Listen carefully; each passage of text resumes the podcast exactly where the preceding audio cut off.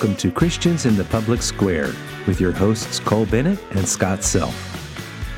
Hi, Scott. Hey, buddy. How are you? I beat you to it this time. I'm doing great. How are you? I am okay. Doing real good. Beverly tells me that it's funny that because she'll say, "How are things going?" I say, "Okay." And she said one time, she said, "So okay is really good, right?" Yep. We're joined today by Cheryl Bacon. Cheryl, I'm so glad you came back to join us. How did I pass up that invitation? Well, your visit last time was one of the most listened to episodes so far. So I'm just putting that out there for all of the other guests. Their game is not necessarily as strong as yours. No pressure. And we also say that to tell our listeners that we may have Cheryl on every other week. Maybe. That's right. Yeah. Well, that would be really okay. It's always fun to talk to you. Just to remind everyone, tell us what is your job title these days? Retired has-been. Not just a has-been, but a retired has-been. Yeah, retired has-been. I am retired after spending 20 years as the chair of the Department of Journalism and Mass Communication at Abilene Christian University. And in retirement, I'm doing some freelance writing and a little bit of consulting.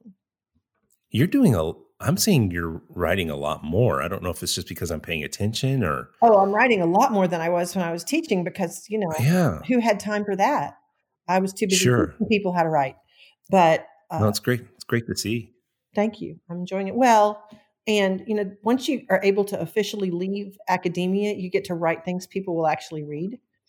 Yeah, right. And so I really enjoy that. Coming from a journalism and public relations background, actual readers is very valuable to me. We had a big chuckle. I was on a dissertation committee, and the student said, during her final defense, well, when people read my dissertation, and we all three started laughing. Oh, no. I don't think anybody's read my dissertation. I have a friend who became my friend solely because I met this person. He recognized my name and said, I read your dissertation. Wow. And I was like, really? Why? Yeah. I was at a conference and he did. He read my name on my name tag and recognized it. And because he was doing he teaches at USC, and we are friends to this day. It wound up, he had gone to Howard Payne. He was from Texas. He worked at the New York Times and lots of other places. But he was doing a project on something related to schools in Texas. And that was a big part of my dissertation research. And so he had actually read it. I've never, ever, ever had another person tell me that. And so we have to stay friends. That's right. Yeah, you got to stick. You got to stick with that guy. Yeah. He's the guy who read my dissertation. Yeah, let's remember that sacred cows make great barbecue, Scott. That's right. We will scoff at orthodoxy whenever we wish. And at the same time, what will we do? Fly our flags proudly.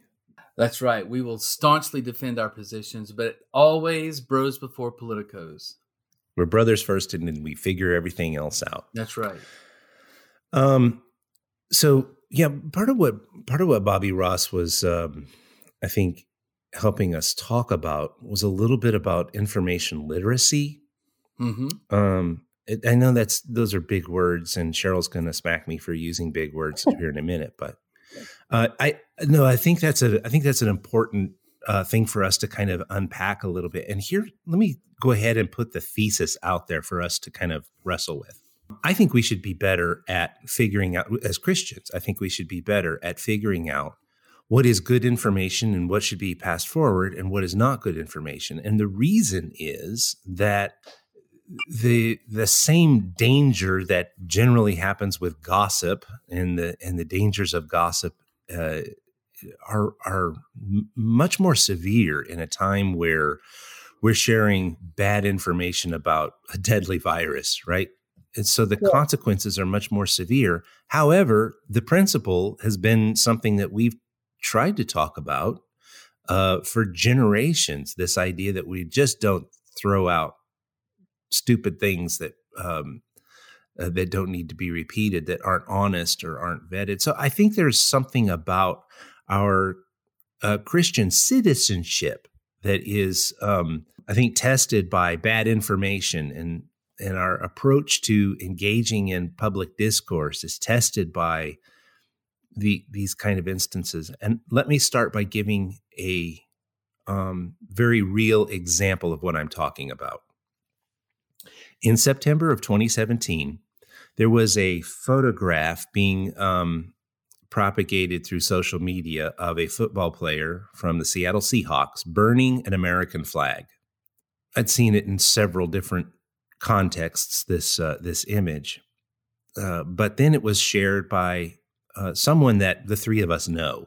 A person with a PhD shared it on their Facebook feed. And that was the point where I felt like this is no longer dumb, it's dangerous, because this person is understood by their credentials to be someone who vets information, or vets data. And in fact, the photograph is a fake. It has been a fake, and you don't have to do much work to discover that it's a fake. The gentleman never did burn an American flag. He's dancing around in the locker room, and somebody photoshopped in a burning flag. You don't have to put in a great deal of effort to discover that is a fake image. And yet here's someone who's credentialed to teach students passing forward information that characterizes this frankly, African-American man in a time where athletes were protesting and kneeling to make some kind of argument, to make some kind of statement about who athletes are, especially who Black athletes are. It just really angered me because of what it does to our community. So I've kind of started this up. Cheryl, talk to us a little bit about where you see the problem being when we think about. You know, when I see things posted on Facebook, especially, the place that I start, well, often I just have a gut feeling there's something about this that's wrong. Sometimes it's blatantly obvious that it's wrong. Other times, just something tells me this is wrong. There's something missing here. And one of the first things that I do is to just open it and read it and check the date and see if this is new, or if it might be 2, 3, or 4, 5 years old. Very often it's old, which means that the whole context of it has changed, even if it's true. I will Google it to see if I'm finding that same information in multiple sources. And by multiple sources, I don't mean other Facebook feeds, but legitimate news sources or legitimate information sources, and just see if it rings true. And then if it's not, try to find a couple of sources of information that I can share with that person in order to say, hey, this is not correct. You may want to take this down. What's interesting to me is how many times someone will say, oh, I'm sorry. I should have checked that out first. And then they leave it up. Yeah. It drives me crazy, because the thing that we all know is most people don't read through all of those comments beneath the post. And so they don't get to the comment that says, oh, you're right, I should have looked into that. It's incorrect. They just see the original post. They think, oh, that's true. That's gospel. And they comment on it and go on believing it. So I think that we have a real responsibility to remove inaccurate information from our feeds when we discover something is incorrect. I don't remember what your original question was, but there's no, that's it. I mean, no, you're getting right at it. I love the idea of kind of how you smell through things. And I'd not thought about checking the date first. I mean, that makes a great deal of sense. And it kind of gets to this, you used the word, it kind of gets to this idea of context, doesn't it? That absolutely. So much of what gets missed, it's not so much that people share things that are necessarily false all the time, but they share things that have been decontextualized. And when they're decontextualized, they lose layers of meaning that are really, really important to interpreting or understanding that data. Well, for example, there has been it's more or less a meme. It's a meme of compiled data from good sources, from the World Health Organization, from Johns Hopkins, that lists the number of deaths every year, or perhaps it was in a 90-day period, by assorted sources, including COVID-19. Some of the other items that are listed include cancer and heart attack and automobile accidents and a wide variety of other things. There's a list of about 10. And the number of deaths at that point in time caused by COVID-19 was significantly less than these others. Now, the meme sits there all by itself, but with a very clear implication that, so why are we making such a big deal of this COVID-19 thing? If many more people die of cancer than die of this. Mm-hmm. Well, the place where it's not contextualized is that of all the things on that list, and as I said, there were about 10, only two others besides COVID-19 were things that were contagious from human to human. And those sure. were the seasonal flu and HIV. Well, so what we know about the seasonal flu and HIV is that they are much less contagious and much more treatable than COVID-19. So yeah. even if you wanted to say, well, okay, let's compare the number of deaths per year or in a given period of time by other diseases that are contagious human to human, then yeah, you could have those three in the same list. But even then, the chart doesn't go on to say, okay, let's talk about diseases that are currently not treatable, for which there is no cure. Well, now the only one that's left is the one that's causing the quarantines. And so the context of that meme was completely wrong.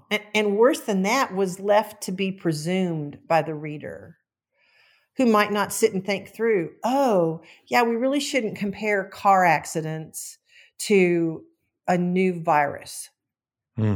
Because A, car accidents aren't contagious. B, we do take many, many steps by the public and private sectors to limit the number of deaths that happen as a result of car accidents. And we have greatly reduced that. But it really is a completely different category than a virus. That was just one example. There was no context whatsoever for this list. And I see that kind of thing all the time. And it does require a little bit of critical thinking. And I did stop as I kept seeing it going, there's an agenda here. Why are they choosing these things? And then when I took a more close look at the list, I was like, oh, well, you can't even begin to compare all of those things. It's not apples and oranges. It's like, apples and peanuts. It's just two completely different elements entirely. And so that kind of context for data is largely missing. It's especially missing in the pithy little statements and memes that we see on social media. Yeah. When you're talking about the context of data, one of the things I think a lot of people don't understand is the kind of ethics that go into good research, especially when you're talking about quant data, the kind of ethics that are involved. I remember in one of my stats courses, we were learning to do histograms, which is a kind of chart. And the professor showed us a number of different histograms or charts that were poorly crafted. And the reason they were poorly crafted is they implied greater effects than the data actually supported. And the whole point in that presentation was to make sure that we ethically, displayed data. And so there is a way in which I think a lot of our citizens don't know the kinds of work that is being done to contextualize data in terms of when reliable sources are doing it, and that is a different exercise than when maybe someone who's doing this for more nefarious reasons, or maybe just from a place of ignorance, doesn't know that those kinds of things are part of good data reporting. Does that make sense? It does make sense, Scott. And I think, though, that for the general consumption of data through things like social media, as well as through news media, we do have to realistically understand that our audience is not composed of people that has sat through statistics classes. Right. And, I am proud to say I survived several of those and forgot 90% of what I learned. I'm not a quantitative person and never was a quantitative researcher. But a handful of basic principles from that can prove useful lifelong. But in so many ways, the things that allow people to just be thoughtful readers and consumers of information, not just data, but information, is easier than that. Yeah. It comes back to your basic elements of context: who, what, when, where, why, and how. The media writing 101 from a nonfiction perspective. And I'm sure that Cole, having taught literature, has talked about those same things, in composition and in literature. Those are the elements of context. What are we talking about? Who was involved? When did it happen? Where did it happen? Why did it happen? How did it happen? You change one single element of that, and you've changed the entire event. The entire set of facts have been dramatically changed. And I think most people can understand that, even if they don't understand what a histogram is. Right. Yeah, that's fair. I did find that I was having a conversation with someone in the comments section of someone else's Facebook post. It's a dangerous place to be for very long. And the post was, it was looking at percentages instead of numbers of COVID deaths. And I was pointing out that percentages can be very, very dangerous in the context that they were being used, because they were implying that there are low effects. They're not contextualized and disaggregated. And anyway, the other person was saying, no, percentages are good because it's easier to understand. And I thought, I'm going to need to let this one go. I don't think this person is trying to be nefarious, and that I don't think I can explain to them the selection of data display in quantitative terms. And that's, I probably need to let this one go. That is a very different thing than somebody who is maybe trying to propagate information to fit a narrative, or to interpret data to fit a particular perspective. That maybe needs more of my attention. And somebody, I'm not sure how much of a statistics course I'm going to be able to teach in the comments section of a Facebook post. Does that make sense? Yeah. Yeah. Cole, talk to us a little bit about where you're coming from so far. Yeah, I'm going to try to make a different point and see if you agree or cut me off. Never. Never that. I'm going to make the argument that social media has developed the critical reading skills of a nation. How about that? Man, I know. That's metamucil. And here's what I mean. When people scroll, when Joe Q Public scrolls through his Facebook feed and sees a pithy chart or a meme with stats on it, I don't think that he, since he's Joe, I don't think that he attaches the same significance that he attaches when he reads something in the Wall Street Journal or in Time Magazine or any other or certain other sources. And I think that when Facebook started, and I am old enough to remember when Facebook was brand new. Heck, I'm old enough to remember when digital watches were brand new. But I've seen the public develop this critical skin that they use when they scroll through lots of social media. And they've gone from, oh my gosh, this is a cause for alarm, or oh my gosh, this is really sticking it to my enemy, to, that might be true, might not be. Look at this cat video that comes after it, you know. And I think to me, the thesis I would proffer is that crowd vetting is the ultimate peer review. And I have seen somebody post something in any type of source. I subscribe to the Wall Street Journal and I read articles and comments. And I mean, if you post something and there is a journal article somewhere from a certain academic discipline that refutes what you have to say, it shows up pretty quickly. Because you have thousands and thousands of people reading the same article you're reading and forming opinions. So if I want to casually come in and make a surface level barb or riposte to someone's, I am less inclined to do so, knowing that good arguments can quickly come to refute me. Well, if I may. Yes, please.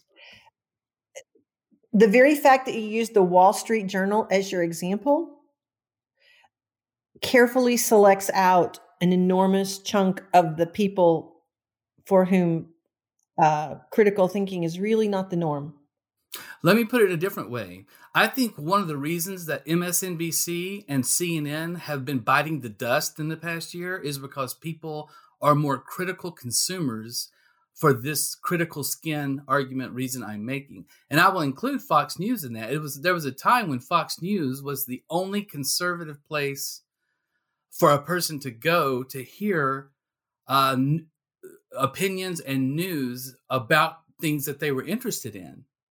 And now Fox News, and not just now, but in the past several years, Fox News has become a caricature, which has destroyed, I think, what it was trying to do in the beginning. And I'll say the same thing about MSNBC, because people have effectively begun waving their hands at the screen when they hear things, which is unfortunate. But I think it's because the overload of information has caused us all to become a better reviewer of what we are getting. Cheryl, do you disagree? I do. I do, because I think that some people might wave their hand at the screen, so to speak, when they see that the source of something is either Fox News or MSNBC or CNN, though I still think CNN is in between the other two, certainly leaning towards MSNBC. But regardless, some people do that, but there's a huge population out there that also will wave their hand at the screen only if it's the one they disagree with. So they will take Fox as gospel and wave their hand at everything else, and vice versa.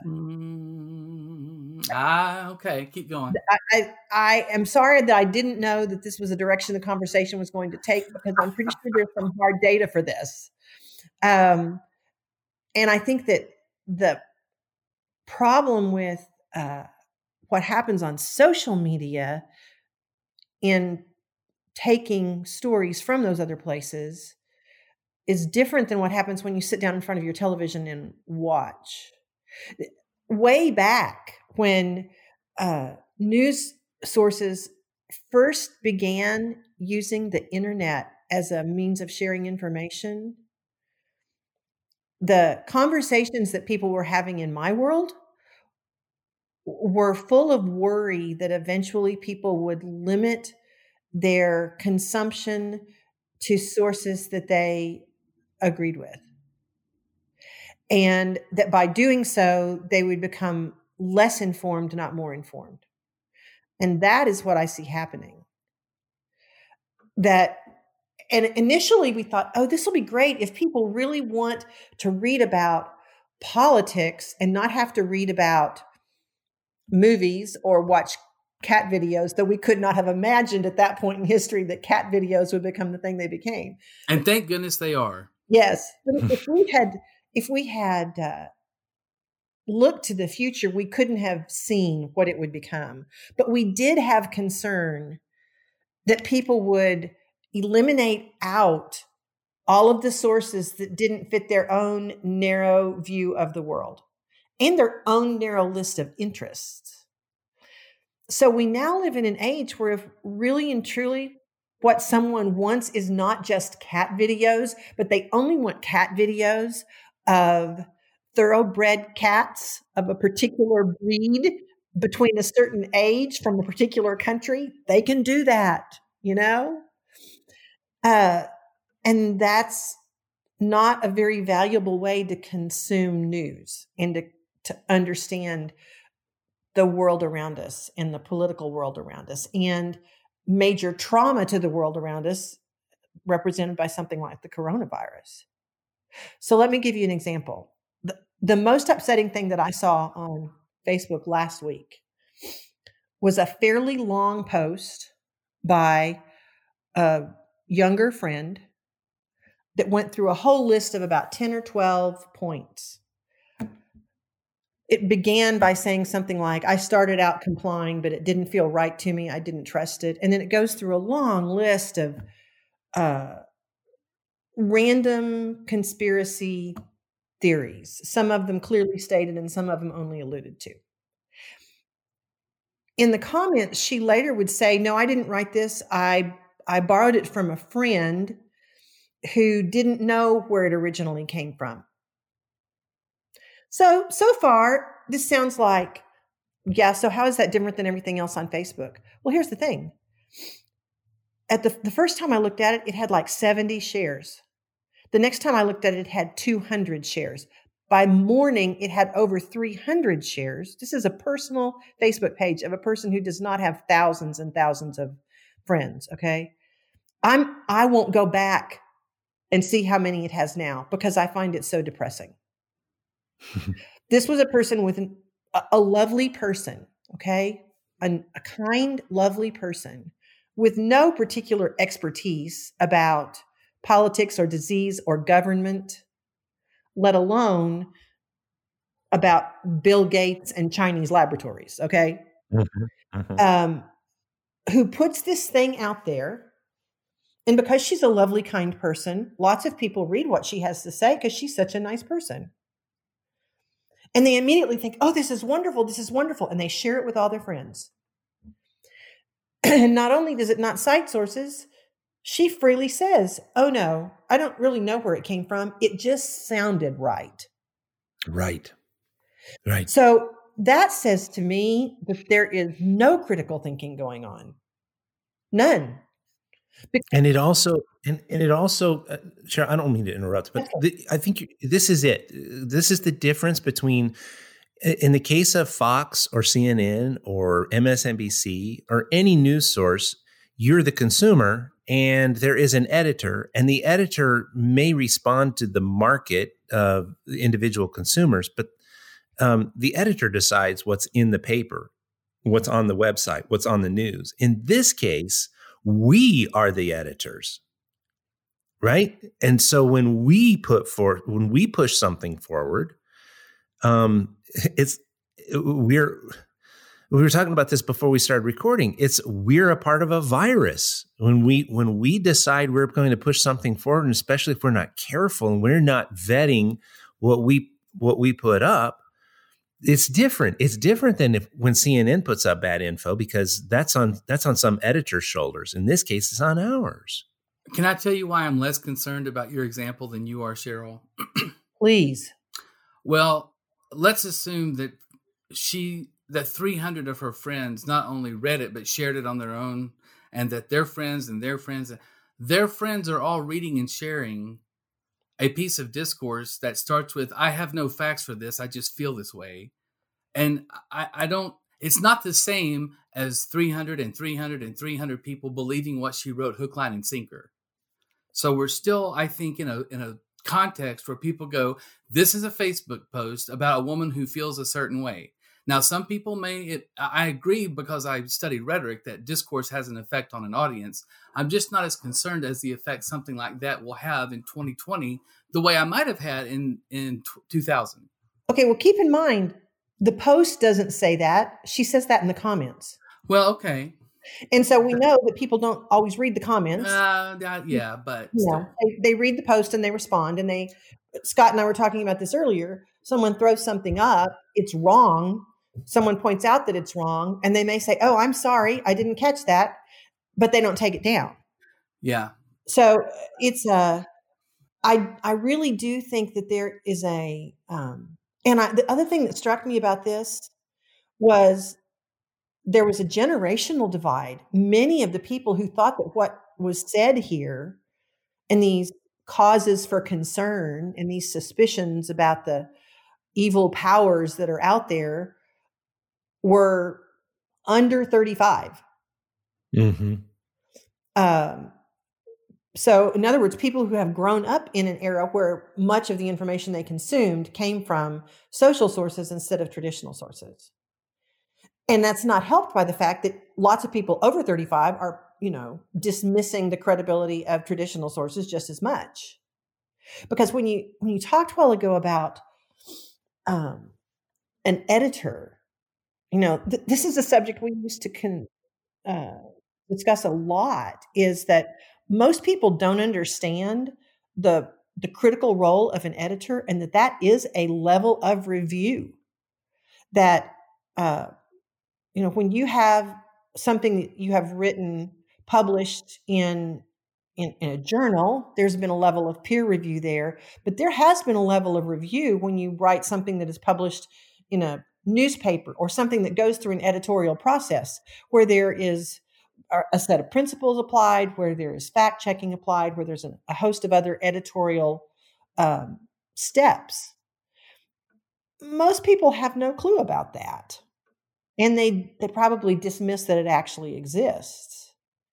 So if they can't value a traditional source that has been traditionally edited, then why would they expect or demand those same steps of something that they see on social media from an unidentified and an unqualified source?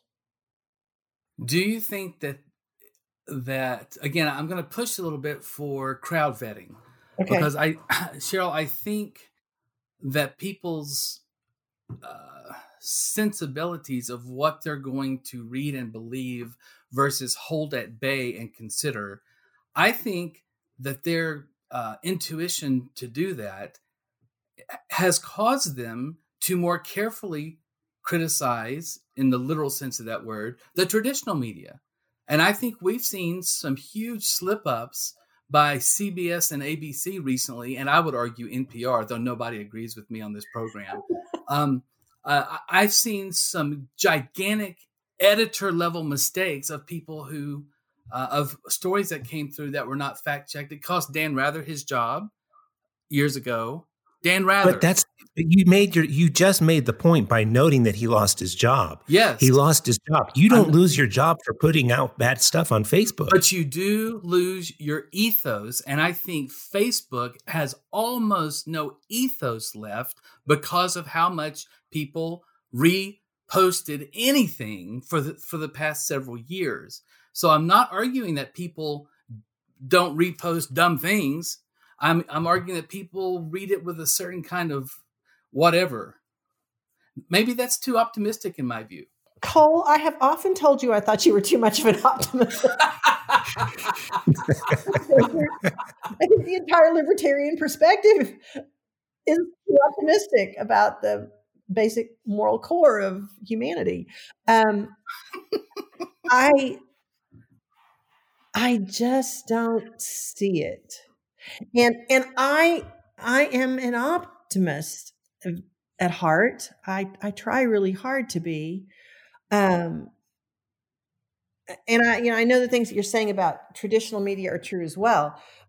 But if I have to pick between random, unsighted, unsourced facts by person on Facebook and the Washington Post, I'm going to pick the Washington Post every time. But there's an awful lot of people out there who will pick anything but the Washington Post. But I don't think that they pick them uncritically. So what you're saying, Cole, is, let me see if I understand your argument. What you're saying is, yes, this stuff propagates. Yes, people read it. They might even believe it a little bit, but a lot less. It has less impact on the perception of knowledge than we're giving it credence for or credit for. Yeah. Is that it? Am I understanding you correctly? Yes. And whereas the First Amendment... We almost treat it like entertainment. It is a cat video in and of itself. Can that be the title of this episode? Yes. News is a cat video. I think the First Amendment used to mean, you know what? These three news bureaus are going to exist without any interference from the government. And now I think it means these million news bureaus, quote unquote, are going to exist, and the reader has to sort it out. And Cheryl, I totally agree with you that people who want something that they feel very strongly is probably true are going to watch the 5:30 news on a major network, or read a publication with a long track record. But anymore, I'm happy that people are reading or watching even those news programs and reading even those with a critical eye, because it helps to undo some of the damage that they've done. Oh, I think everybody should read with a critical eye. And first of all, I mean, I seldom watch news on television from any source, except during a natural disaster or maybe on election night, you know. But for routine news consumption, I go to major sources online. And I try to read broadly. I don't think that I see most people doing that. So let's go back to this idea of crowd vetting. Because, see, I would say crowdsourcing is very valuable. Crowdsourcing is a way to get more information from more places, which can, when well done, provide greater context. So I think that use of the crowd can be very, very helpful. But, you know, to drag us back to the subject at hand, which was context and contextualizing things, I do think that there has to be a common understanding of what context is. Mm-hmm. And we don't have that in the world of social media. We don't have any particular mutual agreement on what is true, let alone how to prove what is true. Well, it's disincentivized. The incentives for social media are to be as brief as possible, right? In the case of Twitter, 140 characters or less.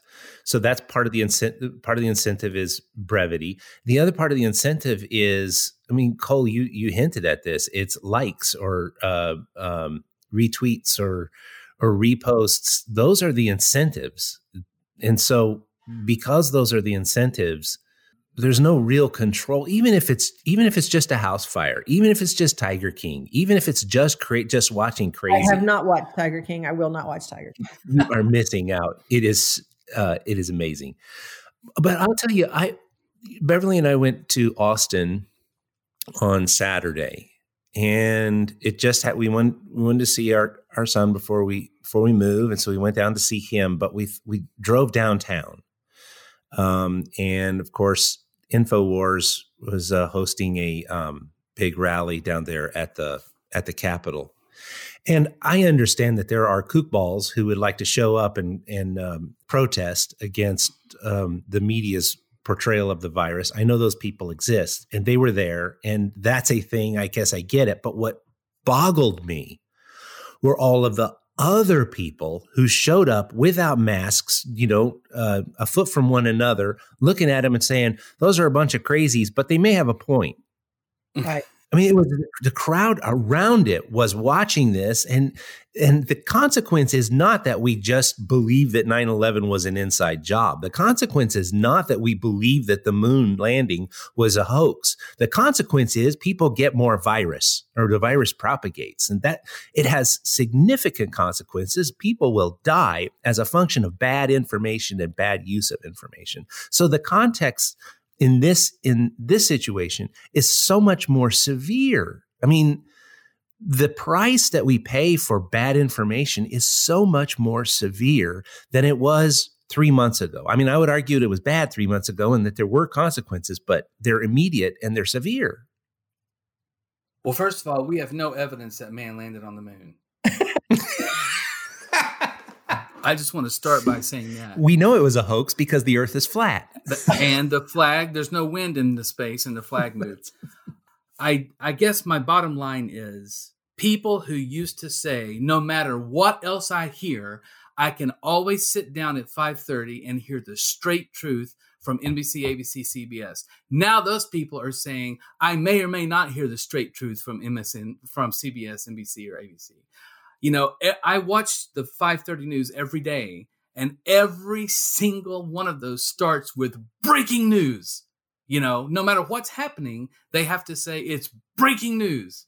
Well, now the next time something is extremely imminent and they say breaking news, people say, yeah, whatever. You know, you say that social media is incentivized to get likes and retweets and stuff. Well, so is the 5:30 news. It wants you to turn to that channel and be sensational and get more revenue for advertising and everything else. Okay, I have to respond to that because you do understand that breaking news is a term that actually has meaning. Of course. It's not just, yes, it certainly could be sensationalized, but a story about what's happened to the stock market in the last month is not breaking news. On the other hand, at 5:30, if they look at the stock market and see that since 2 o'clock this afternoon, it's gone up 2% or down 2%, that is breaking news. Yes, Cheryl, but this has been the way this is the way David Muir has begun every episode for the past year and a half. Well, it's because in this world, there's always something breaking. Well, and if everything is breaking, then nothing is breaking. No. You see what I mean? Well, yeah, but it's not true. Okay. Well, I need to refill my popcorn. Hang on just a second. My point is, I think we all, from the most robust reader to the least sophisticated, have a little bit more critical eye because of the things that I think are alarming you. They don't alarm me as much. I think that's what I'm trying to say. I can hear what you're coming from, Cole. I think I understand you saying that folks believe less across the board. So they don't just assume that whatever they hear is true, that maybe we're selling people short when they see something on their Facebook feed that might be bad information. Many people might see a guy holding a burning flag and say, That may be photoshopped. Right. Okay. I can only think of one point. I don't think that's what happens, but I think I can hear your point. I can only think of one point that would support what Cole is saying. So because I'm such a nice person, I'm going to share it. Yeah.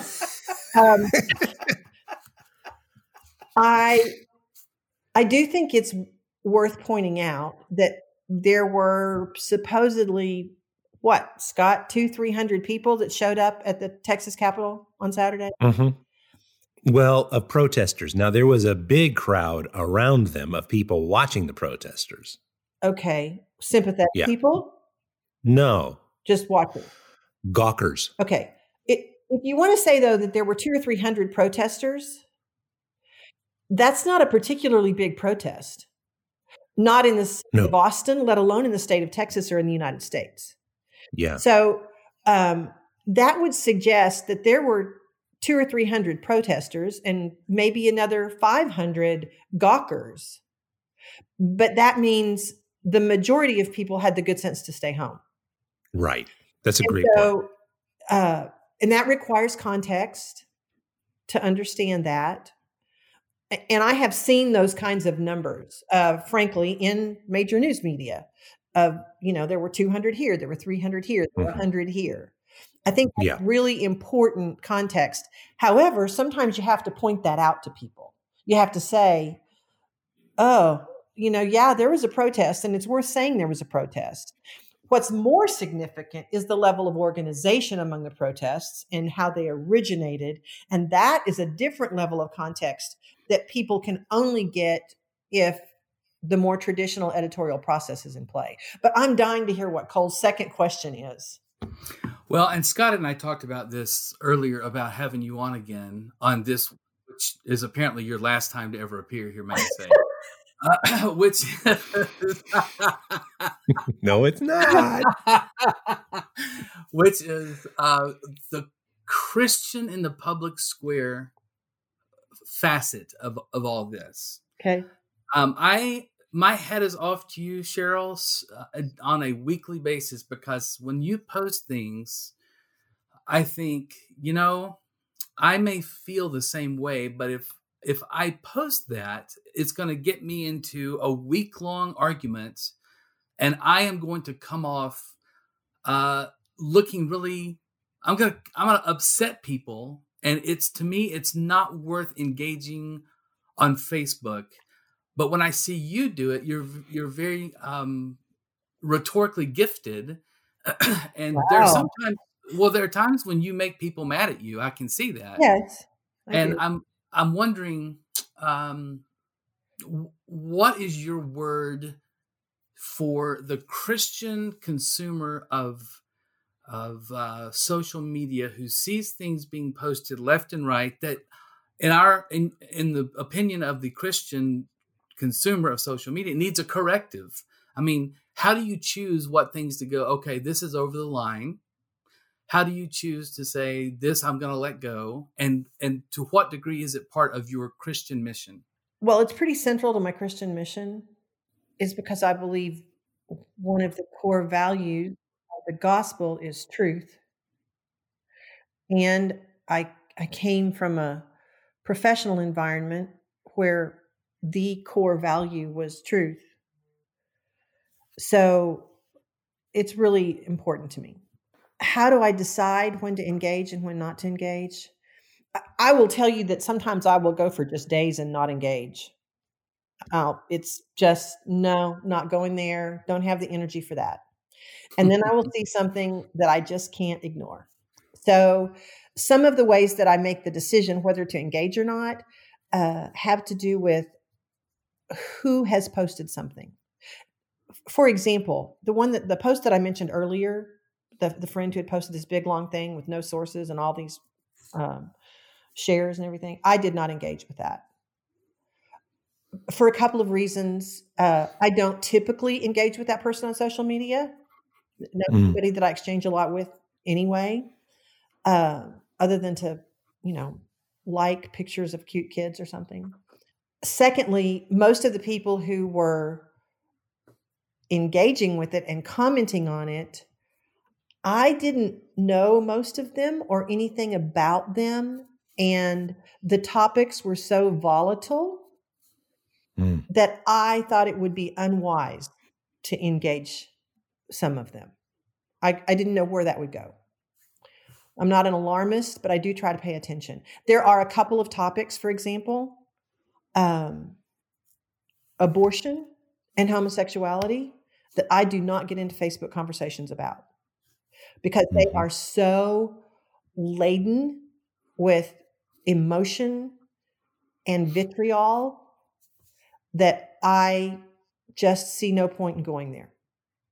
I'll have a conversation, conversations that might surprise some people, one-on-one, but I don't do that on social media. It's not a good context for that conversation. But I do look to see who has posted and who's responding. I want to see how important it is. Is it really damaging for this false information to continue to get out there? You know, I haven't engaged on this because it hasn't been relevant to any of the conversations I've been in. But for example, your favorite Fox News last week went to Dr. Phil to rebut something from Dr. Fauci. Right. Now we can have a whole conversation about that, but several people have pointed out that Dr. Phil said there had been 360,000 deaths, I think, in home swimming pools last year, and yet we weren't shutting them down, when in reality there had been 3,600 deaths in home swimming pools. Well, it's off by a factor of 1,000%. Yeah. So, that's the kind of thing where he's wrong. He's blatantly wrong. Yeah. But I haven't bothered to jump into that with anybody because I just really don't care about talking about swimming pools. Okay. It was a stupid analogy to begin with, and then he got it wrong. So I'm not going there. But, just for a less politicized example, I'm forever seeing people who will post something about some missing child. And the very first thing I always do is to go to the original news stories about that abduction or disappearance and see when that happened. Because very often it happened 6 months or 6 years ago. Right. And the child has either been found or has been found dead or has been safely returned to their parents. And so people need to know that. They need to know that we don't need to panic about this poor child anymore. And I will always point those kinds of things out. They're really easy, and it solves a problem. If somebody takes that down, then there aren't yet more people out there spreading it and worried and all that kind of thing. It seems like you have a smell test. Like there are things that to you seem like we might want to double check this. And can you kind of unpack for us what that smell test is? I mean, I'm guessing it's more than just it looks sketchy or this, What is it that when you see a piece of information, you think to yourself, I'm going to Snopes or I'm going to Google this or. Well, yeah, there is a smell test. I mean, and part of it just comes from, years of kind of watching the news. But sure. Well, one of them is timeliness. Timeliness. The easy one is timeliness. I'll just look to see, did this actually happen this week, or did this happen a year ago, or did this person say this a long time ago, et cetera. The timeliness factor, sometimes there is a smell test of that, and it's easy to check out. That's a really easy one. I think the second one has to do with outrageousness. I frequently will see things often attributed to Nancy Pelosi. She is such an popular target of her having said something outrageous. And sometimes I think, I don't think she would have said that. Gotcha. Even if she thought that, I don't think she would have said that. You can like her, you can not like her, but she is an intelligent and astute politician. Okay. And she has pretty measured approach to what she says and doesn't say. If you actually listen to her live. Okay. So frequently I'll look at something. Well, the other day I saw I wish I could remember exactly what it was this thing said that she had said. Oh, so it was something about the fact that people on Social Security were just a drain on society and it was time to cut them off. And this had been shared from, and I thought, I don't think she would say that. Right. Because for one thing, she relies on those votes in her district. And that doesn't sound like something that a Democratic speaker would say. So I chased that one a little bit. Well, it was from The Onion. It was from. Oh, yeah. Yeah. And I see this happen all the time. things that are outrageous get picked up from a site that was always parody of some sort. And someone either, A, doesn't understand what that means. They don't and that's a little scary, but that's Cole's fault. He's the one who's supposed to teach him those things. Or somebody else grabbed it. And so it seems reasonable to them that Nancy Pelosi would say that because they don't like Nancy Pelosi. And she's always saying bad, nasty things. So my friend posted this and my friend is a good, truthful person. This must be right. I'm going to share it. Well, somewhere along the line, the truth entirely was lost. And you can like, and people will, there have been times when I will point out to someone, you know, that's not exactly what this person said. And they will reply to me, well, maybe not, but it's still the truth because that's the kind of. That's what she thinks. Yeah. You just want to go, oh my goodness, you know?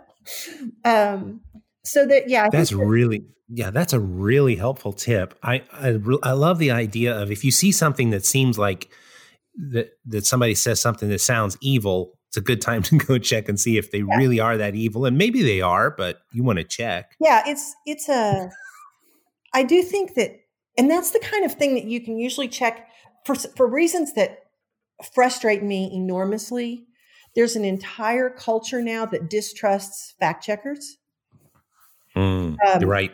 I heard someone recently say that Snopes is a part of the problem. Yeah.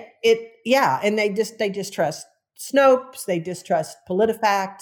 They distrust all fact checker. They distrust all of them. Yeah. Which is the ultimate tragedy because most of those organizations were created to help solve that very problem of distrust. Right. By actually going back to the source. But there are some things that are pretty easy to do on your own, thanks to Google. And just if you're well-read at all, you can look back and find data and the original reporting of something and the original statement or speech or whatever it was. It's not that difficult. Yeah, and Cheryl, because of what you're saying now about going to the original source, I have no problem with the fact that people distrust Snopes and PolitiFact and factchecker.org because those are all run by people and those people have an agenda. And it's not that I'm a conspiracy theorist and think they are hiding things necessarily. I just think they're people who run organizations. And I, like you, I would say, let me find the speech where the person said this. And if I can't find that speech, I'm going to hold things at bay rather than saying, because it's on PolitiFact, I will believe it. Well, I want to say, Cole, I think there's a difference between having an agenda and being interpretive. So, sure. I mean, sure. I think the agenda is to try and stand up for truth. That's different from saying that things are interpreted. And so sometimes, you see this, PolitiFact doesn't oftentimes say this is true or false. They kind of have the truth-o-meter because it's, it's right. Never really, it's hard to say that this statement is false just because one word in it was false or the measure of it was right. So I think that there is a difference between trying to interpret the veracity of a statement and having an agenda I think the agenda could be standing up for truth. Yes. And when I say having an agenda, I don't mean it in the capital letters type of I own 50 copies of Catcher in the Rye. I mean, maybe I do, but I have an interpretive lens that I want. I am always trying to push liberty. Always. Yeah. And so I want, when I'm looking to see if something's true, I will be more apt to report on it if it helps that. Well, here's the thing. There are certain things that the lens or worldview of a fact checker might determine whether they conclude something is true or not. But if the fact is, were there 100 people there or were there 300 people there? Well, that's a pretty quantifiable fact. That's true. And if you have a photograph, you can say, yeah, count the noses. There's 100. No, there's 300. It is pointless to say that they don't serve a useful purpose what I sometimes do is start with Snopes or PolitiFact or something like that and see what they say, and then look at the sources that they mention. It's sort of like, you know, as teachers, we have all told students, I need 10 sources and I don't want Wikipedia to be one of them. Right. But what we also all know is that Wikipedia can be really valuable if you skip through the narrative and go down to the bibliography at the bottom. That's right. It's a great starting place. It's a great place. Just don't stop there. No, it's a great place because they have done a lot to find sources. Yeah. And you can save yourself several steps. And I've told students that before. Me too. Look at Wikipedia. It gives you kind of a broad overview of a subject, but then don't cite them as their source. Look and see where did they get that information. And then you go to that information and verify that that's what it says and then cite that source. Well, I think you can use some of the fact checkers in the same way. Where they're really helpful is on some of the nonsensical stuff that is so old or so outrageous. You know, if you think back to the simple days when the biggest controversy out there was, you know, whether or not the heir to McDonald's and Liz Claiborne actually supported the Church of Satan. Cheryl, once again, you have turned on all kinds of lights for us. I'm walking away with this a better man because I really appreciate the idea of the kind of the practical tips of how to engage carefully. That's the thing I'm struggling with. I mean, I know how to drop a bomb in a room. I don't know how to be helpful, and you've helped me think about how to be helpful.